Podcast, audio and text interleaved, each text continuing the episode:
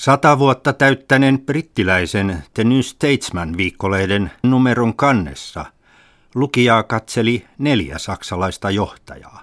Otto von Bismarck, Adolf Hitler, Helmut Kohl ja Angela Merkel.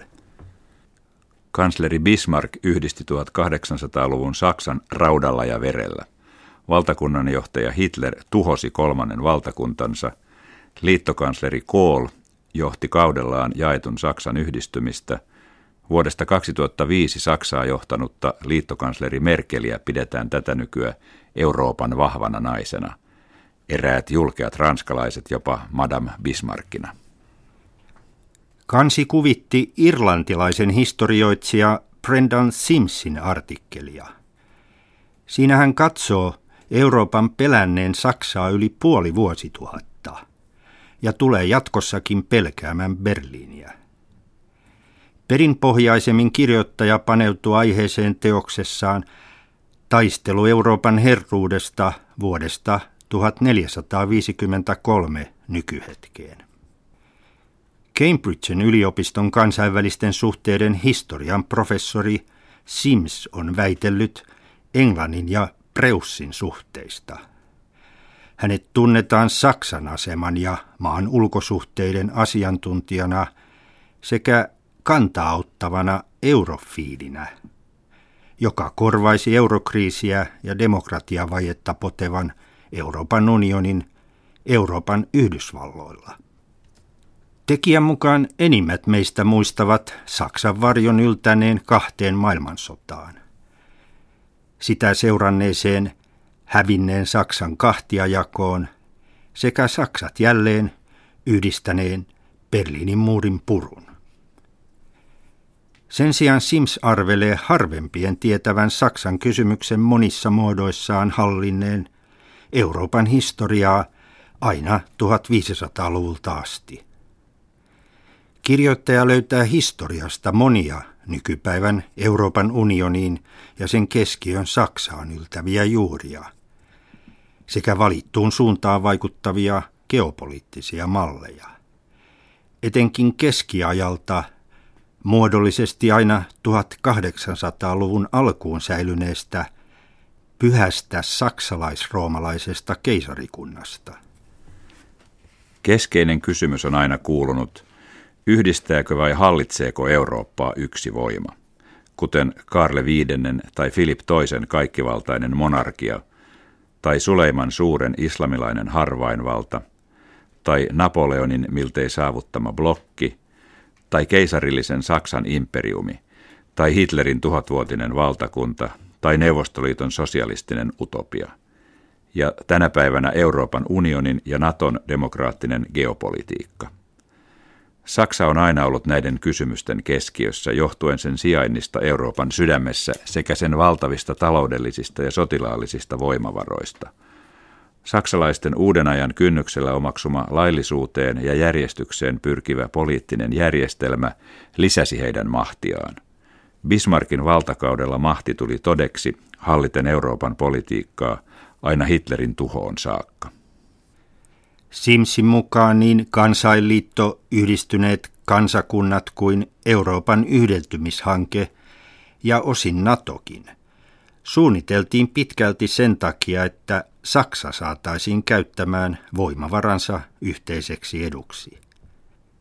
Tänään kysymys Euroopan yhdentymisestä joko tiiviimmäksi unioniksi tai pysyminen valtioiden välisenä liittona päätetään Saksan johdolla ja Saksassa. Tämän takia jopa maan aluevaaleista on tullut tärkeitä kuin seuraajan valinnasta pyhän keisarikunnan ruhtinaskunnissa vuosisatoja sitten. Kirjoittaja myös korostaa Saksaa Euroopan ideologisten mittelöiden tantereena. Pyhän keisarikunnan kaakkoisrintama kesti taistelun islamia vastaan – Katolisuuden ja protestantismin välinen taistelu johti 30-vuotiseen sotaan, vaikuttaen vielä pitkään sotien jälkeen niin valtioiden sisäisiin kuin niiden välisiin suhteisiin. Vanhoillisten autokraattien ja vapaamielisten perustuslaillisten kiista oli kärjekkäimmillään 1800-luvun Saksassa. Marksismi syntyi Saksassa, natsismi virisi Saksassa, kommunismi ja demokratia väänsivät kättä Saksan maalla, erityisesti Berliinissä. Jaetusta kaupungista tuli jaetun Saksan, jaetun Euroopan ja jaetun maailman tärkein symboli. Euroopan unioni on pyrkinyt edistämään yhdentymistä 1957 perustetun Euroopan talousyhteisön EECn pohjalta. Seuraavien vaiheiden Euroopan perustamissopimuksen eli Maastrichtin sopimuksen sekä mahtavan Saksan markan syrjäyttänyttä euron käyttöönottoa nopeutettiin. Sen takia, jotta yhdistynyt Saksa saataisiin juurrutettua kiinteäksi osaksi yhdentyvää Eurooppaa. Saksalaiset eivät tuoneet unioniin vain ripeästi elpynyttä talouttaan, vaan myös perisaksalaisen mieltymyksensä lainmukaisuuteen sekä päättymättömiin keskusteluihin ja käsittelyihin. Tämän takia professorin mielestä EU on kasvavasti alkanut muistuttaa pyhää saksalais-roomalaista keisarikuntaa.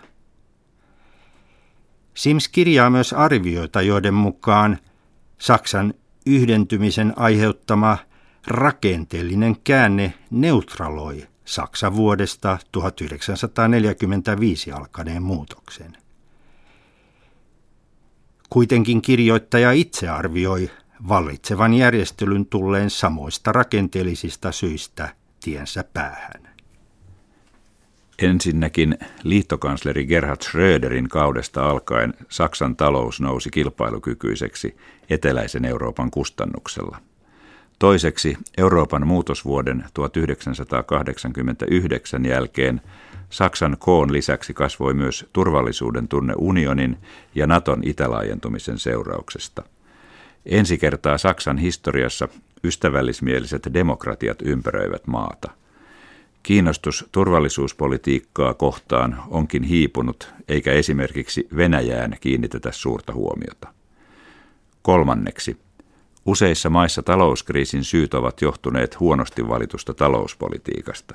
Siitä Saksaa ei voi syyttää. Toisin kuin romahtaneet omistusasuntojen lainamarkkinat luoneet espanjalaiset tai irlantilaiset, saksalaiset jatkoivat vanhaan malliinsa tukemalla enimmälti vuokra-asumista. Saksalaiset eivät ole pitäneet italialaisten tapaan poliittista toimintaa luottamusta valtion lainakelpoisuuteen nakertavana sirkuksena. Ja toisin kuin kreikkalaiset, saksalaiset luottavat järjestelmäänsä ja sen läpinäkyvyyteen, sen rajoitukset tunnustaen. Tänään Sims katsoo Saksan istuvan epämukavasti sen aisoissa pitämiseksi luodun Euroopan unionin ytimessä – vaikka unioni onkin palvelut Saksaa kasvattamalla sen mahtia. Saksa on kyennyt suojautumaan hyvin maailman talouskriisiltä. Se on vaatinut Euroopan konkurssiin ajautuneita maita hyväksymään talouskurin ja on ollut haluton käskemään Euroopan keskuspankkia ostamaan euromaiden yhteisiä joukkovelkakirjoja. Tämän päivän Saksan kysymyksenä Sims pitää sitä, kuinka vauraampi ja turvallisempi kuin koskaan ennen oleva maa saataisiin suostuteltua tekemään Euroopan yhtenäisyyden edellyttämät välttämättömät päätökset. Tällä hetkellä kukaan ei voi sanoa varmasti, kestääkö ranskalais-saksalaisen duon johtama euroalue vai jakautuuko Eurooppa eri osiin. Sims varoittaa monissa Euroopan keskuksissa pelättävän maanosan ytimen ja viime käden maksajan ja takaajan saattavan pestä kätensä ja eroavan EUsta palaamalla D-markkaansa.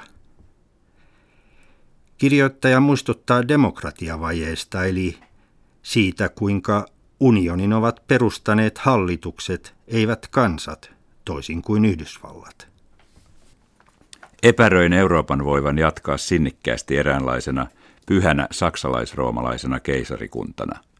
Yhteistoiminta ja vuorovaikutus voivat toki sujua helpommin kuin koskaan ennen, mutta tällainen Eurooppa olisi kyvytön yhteisiin vaikuttaviin toimiin. Sen sijalle suositan uutta perustuslaillista liittoa, voimakasta ja mahtavaa.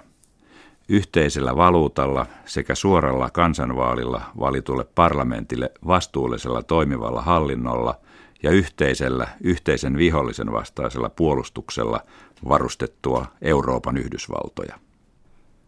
Malliksi Euroopan Yhdysvalloille kirjoittaja tarjoaa kahta 1700-luvulla tehtyä liittoa.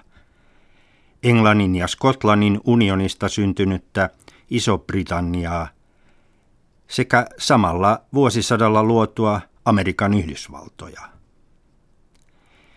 Historian ironiana voi pitää mainintaa siitä, että pyhän saksalais-roomalaisen keisarikunnan malliin tutustuneet Yhdysvaltojen perustajat hylkäsivät sen. Simsin mielestä vain Britannialla ja Saksalla on riittävästi voimaa avata ovi kohti syvempää Euroopan integraatiota. Koska Britannia omaa tätä nykyä maanosamme uskottavimman puolustuksen, ja vain Saksan talous on kyllin vahva yhteismarkkinoiden ja euron toiminnan takaamiseksi. Hän kysyykin, kääntäisivätkö ne yhdessä avainta. Kykenisikö Britannia edistämään turvayhteistyötä kuin Preussi aikanaan ja takaamaan Euroopalle sen tarvitseman sotilaallisen uskottavuuden? Halutessaan Britannia voisi tukea maanosan yhdentymistä jopa sen ulkopuolisena tukipilarina. Vai kääntääkö Britannia selkänsä mantereelle ja tuhoaa toiveet vahvasta eurooppalaisten arvojen puolustajasta – niin maanosassamme kuin samoja arvoja muualla maailmaa noudattavissa maissa.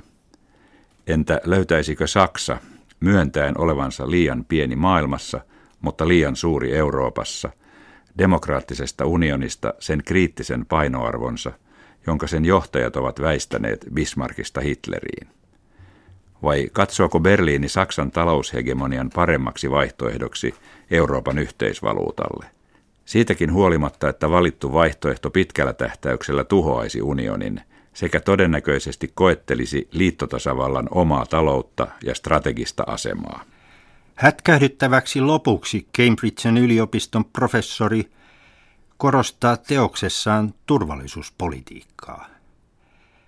Hän katsoo yli 500 vuodelle eurooppalaiseen Saksan pelkoon ja varjoon yltävän tutkimusmatkansa – viittaavan siihen, että vain yhteiseksi koettu ulkoinen uhka voi viime kädessä yhdistää aikamme eurooppalaisia. Sims myös nimeää näitä mahdollisia uhkakuvia. Putinin Venäjän tunkeutumisen Baltian maihin, valko tai Ukrainaan. Loppunäytöksen islamilaisen kalifaatin kanssa lähi tai länsimaiden kotirintamilla. Välirikon eurooppalaisten etuja haalivan ja ideologisen haasteen tarjoavan Kiinan kanssa. Nimeämiinsä uhkakuviin Brendan Sims vastaa lopuksi kysymyksillä. Vastaisiko Euroopan unioni uhkiin laajentumalla sekä itään että etelään saavuttaakseen luonnolliset, maantieteelliset, tiiviit poliittiset rajansa? Vahvistaisiko palvelu Euroopan puolustusvoimissa eurooppalaisilta uupuvaa yhteistä identiteettiä? Tekisikö vasta ulkoinen uhka Euroopasta nykyistä vaikuttavamman kansainvälisen toimijan, Saksan sisältävän Euroopan Yhdysvallat?